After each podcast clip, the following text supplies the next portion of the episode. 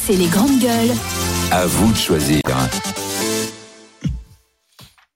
Par exemple, en Espagne, par exemple, des commerçants qui baissent leur euh, rideau, euh, au moins symboliquement, pendant euh, une heure ou deux. Vous savez qu'on fait, euh, on a déjà fait ça dans, dans notre histoire. Et, et ce sera euh, évidemment dans toujours le même climat et l'esprit de responsabilité qu'est le nôtre.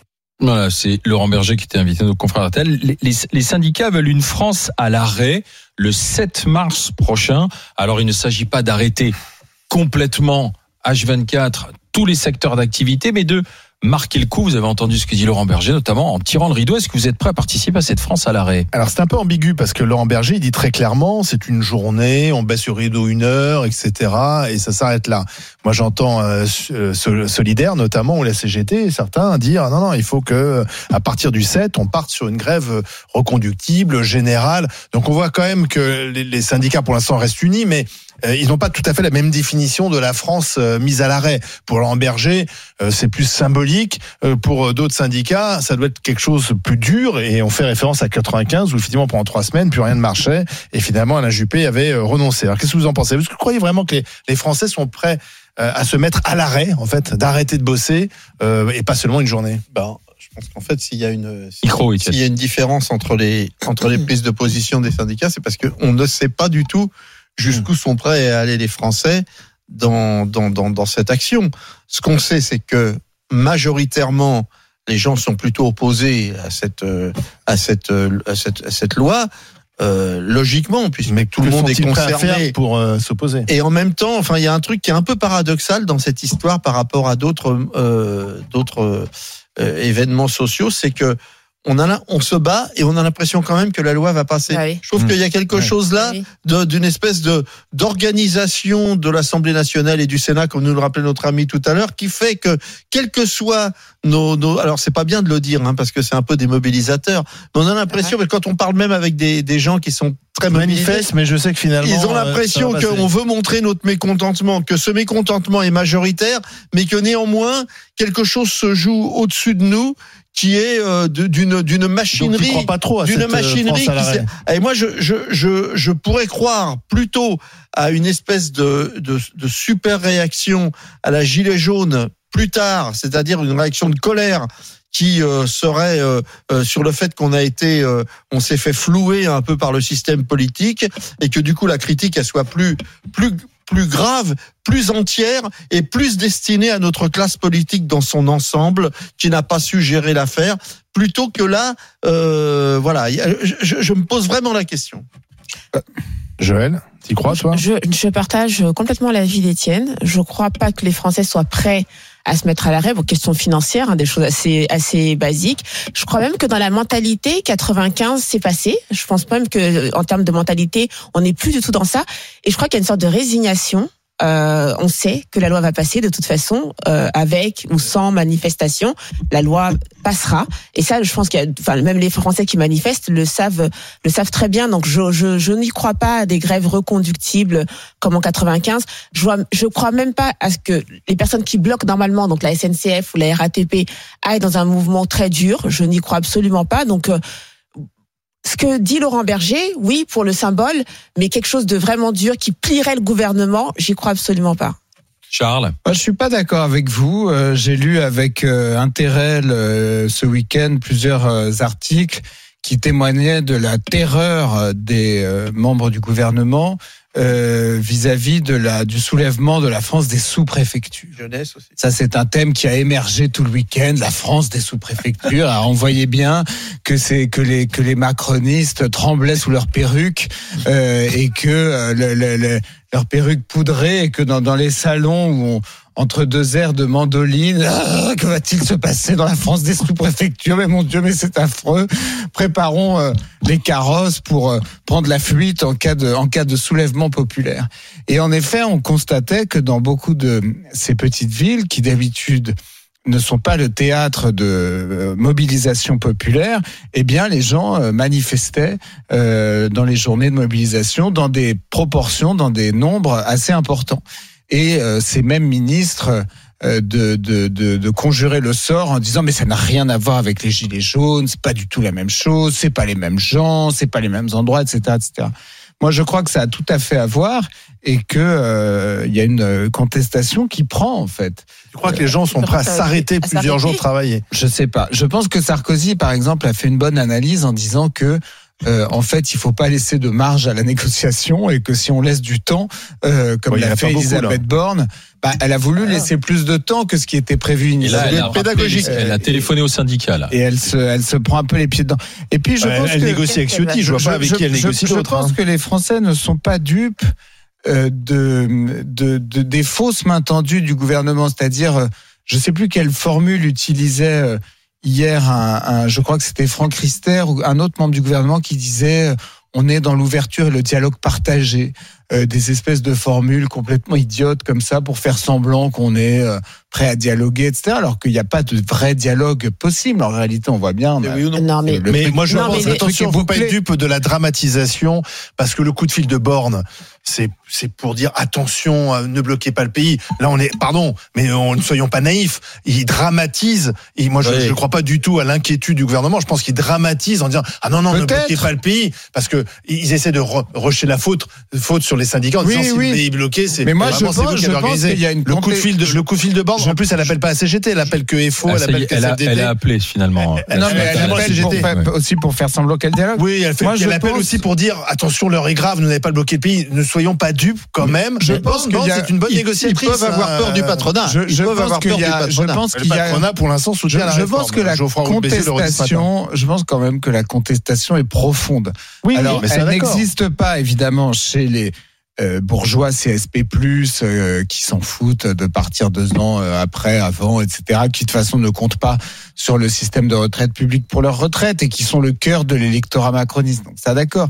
Mais en revanche, je pense que dans les euh, couches populaires de, de, de la population française, euh, cette contestation, moi, je la crois même plus virulente et plus plus plus plus Oui, euh, mais- aujourd'hui qu'il y a 10 Plus- ou 15 plus- La jours. et plus contestation- profonde, Joël, et Joël, plus, Joël, attends, plus vas-y. profonde, plus douloureuse, plus douloureuse. C'est-à-dire que tous ceux qui, tous ceux qui ont fait des plus c'est- fondamental. C'est, si tu veux, c'est, il y a eu des prévisions, moi, autour de moi. Concrètement, Oh, tu vas de travailler ou mais- pas eh ben, C'est la question. mais tu sais, Que tu c'est, sois contre, en colère. mais non, mais chose. je te dis parce que se joue dans la balance cette espèce de fait de, de se dire bon, de toute façon, c'est mort. Et puis Ouais, en donc- face, le côté, euh, on a une grande colère. Alors comment cette grande colère s'exprimera? C'est là. Et comment cette grande frustration s'exprimera dans l'avenir? On Ce qu'on oublie de dire, c'est qu'en 95, pardon, hein, Joël, mais euh, c'était les régimes spéciaux qui étaient attaqués à la SNCF. C'est pour ça que la SNCF était partie bille en tête. Là, la SNCF, elle part pas bille en tête. Hein. Elle a même renoncé à faire grève samedi dernier. Joël, La, la contestation, on la la conteste pas entre guillemets, mais mais en fait, ce qui se passe, c'est que pourquoi t'es résigné? Parce que tu sais aussi que Macron, c'est son dernier, c'est son dernier Oui. quinquennat. Quel, quel, quel moyen de pression tu as? Qu'est-ce qu'il a à perdre? Honnêtement, à faire passer sa réforme, une, une, une réélection? Pas du tout. Ouais. Donc tu le sais, et, et ça c'est dans la tête des gens. Donc bien sûr qu'ils doivent exprimer leur contestation, mais ils, ils- ils- je ne crois pas qu'ils pensent que cette réforme ne passera pas. Surtout quand tu vois que dans l'opposition, LR ben, va la signer. Donc en fait t'as pas beaucoup de t'as pas beaucoup d'espoir. Macron va pas être réélu. Enfin il y a, y a rien qui fait aujourd'hui que le gouvernement reculerait à part une extrême violence, un déferlement de violence ou un truc Ou comme le ça. mais- patronat mais- qui dit arrêtez de nous faire perdre du fric. Tu Mais- sais, c'est mais jamais que le des cas, Ah ouais, milliards. mais eux ils sont plutôt le cas. pour l'instant ils sont plutôt Non, mais c'est pas le cas aujourd'hui. Là, c'est- c'est les Mais ça pourrait être le cas si le pays était bloqué. Sincèrement, pour l'instant, Ouais, mais ça ne perturbe Alors, pas plus que ça le gouvernement. Sandrine euh, du côté de l'Essonne, bon- bonjour. Bonjour Sandrine. Oui, Bonjour. bonjour. Bonjour, Bonjour, bienvenue Sandrine. dans les GG Sandrine. La France Oui. à l'arrêt, vous êtes prêt à y participer? Complètement. Complètement. Alors moi, euh, en fin de compte, je suis fonctionnaire euh, depuis euh, bah, depuis très longtemps. Avant ça, j'ai fait d'autres travails euh, qui m'ont épuisé euh, complètement au niveau bah, le dos. Et du coup, j'ai réussi à réaménager mon poste en étant sur un poste sympathique. Sauf que à l'heure d'aujourd'hui, bah, j'ai une hernie discale, j'ai trop de problèmes de dos et je ne peux pas aller jusqu'à 64 ans, impossible. Est-ce que vous allez vous mettre en grève alors plusieurs jours de suite? Vous êtes prête? Bah, je serai prête s'il le faut. Tant pis. De toute façon, vu ce que je gagne, euh, tout- ça changera rien le problème. Moi, j'ai besoin que ça soit enlevé. Euh, je motive aussi bah, mes collègues pour qu'elles puissent me suivre, ainsi que ma famille, parce que c'est pour eux aussi. Et vous sentez qu'il y a une motivation autour de vous? Oui, parce qu'on parle beaucoup. Il y a, bien sûr, il y en a, ils disent oui, mais les gilets jaunes, ça n'a rien fait. Euh, on est là, bah, je dis si, il faut, les, il faut vous motiver, c'est pour vous. Euh, je vous vois pas, j'ai des collègues au service technique, je les vois pas bosser jusqu'à 64 ans. Donc j'arrive à les motiver, j'arrive à parler avec eux. Forcément, il y a des débats, hein, il y a des, chacun ses convictions, mais il y en a qui sont d'accord sur un point. C'est à ce niveau-là, c'est pas aller jusqu'à 64 ans. Parce qu'on nous parle de durcissement du conflit, ça fait euh, dix jours qu'on, mais on le voit pas concrètement. Ouais, ouais, je Même sais. Bah, je Samedi, sais. il y avait beaucoup de monde dans, dans la rue, mais euh, Mm. ça s'est pas amplifié non plus d'une façon. Les chiffres n'ont pas été multipliés par deux ou trois, donc. euh, Ouais, mais voilà. vous savez, on n'entend pas les gens. Enfin, je veux dire, à l'intérieur, on n'entend pas les gens. Moi, j'entends beaucoup de choses. Euh, que ce soit les jeunes, j'ai ma fille, elle est à la fac, les étudiants, ils s'en parlent énormément. Donc, je pense qu'on on peut arriver à faire quelque chose sans, sans que personne s'y attende. Ça D'accord. peut être, ça peut Ça être, voilà, partir. faire très surprise. Nous aussi, on peut être surpris, faire surprendre euh, Monsieur Macron. Hein. Ouais. Donc, faut pas oublier. Donc vous ça. dites c'est pas terminé quoi. Le, le- le non, match n'est pas moi, plié. non, non, non. Voilà. Mais vous dites, il faut que j'essaie de motiver autour de moi. Pourtant, vous, euh, mes collègues et ma, et ma famille, ça veut dire qu'ils sont pas forcément très Ah, motivés à, à perdre de l'argent, comme vous, euh, Sandrine aussi. Ben non, mais bon, aller jusqu'à 64 ans, ils sont capables de, de s'arrêter une journée entière, comme pour bloquer l'arrêt de la France. Euh, moi, je pense que ça, c'est très important. Si on arrête tout ce jour-là, même s'il y en a qui continuent à travailler, forcément, il y en a qui le feront. Je trouve que ça, ça peut être un symbole. Je pense que là, il peut réagir. Quand on entend euh, le, euh, la première ministre dire « j'aurais pas d'état d'âme », on dit pas ça. Enfin, franchement, on dit pas ça. Il y en a qui travaillent dur, on on peut pas, on peut pas accepter ce, ce langage. Merci, Elle est trop dure, Madame Borne. Merci Sandrine. Euh, trop dur, mais c'est normal. Elle était, euh, c'est une dame forte, euh, donc euh, nous aussi on peut être fort. Elle joue Voilà un rôle. hein. veux dire. On, on verra si d'ici le 7 mars, euh, l'appel à, s'arrêter euh, dame de fer. euh, hein, elle joue, un- elle joue le rôle Merci de la, Sandrine. elle joue le rôle de la dame de fer. Il est très probable que dans quelques années, quand on écrira ses mémoires, on verra que Bah. Les mémoires ces, Les mémoires états d'âme, ces états d'âme ont été bien bien autres que cela. C'est-à-dire que là, j'ai l'impression que Je pense que- a des oui, états mais bien sûr, je- bien sûr. Je pas. Écoute, très franchement, sur cette question-là, euh, si on a un tout petit peu, si on est un tout petit peu dans sa vie sorti d'un bureau et qu'on a été voir des gens qui de travaillent sur des chantiers, sur n'importe quoi, on se dit quand même que quand on les voit, on se dit, je te vois pas, mon pote, faire un déménagement à Ils le 64 savent ans, très quoi. bien. Et, Oui, et, là, mais ils le mais ils le savent. savent. Oui, mais c'est de la, c'est, ils le savent, mais ils l'ont peut-être pas vu.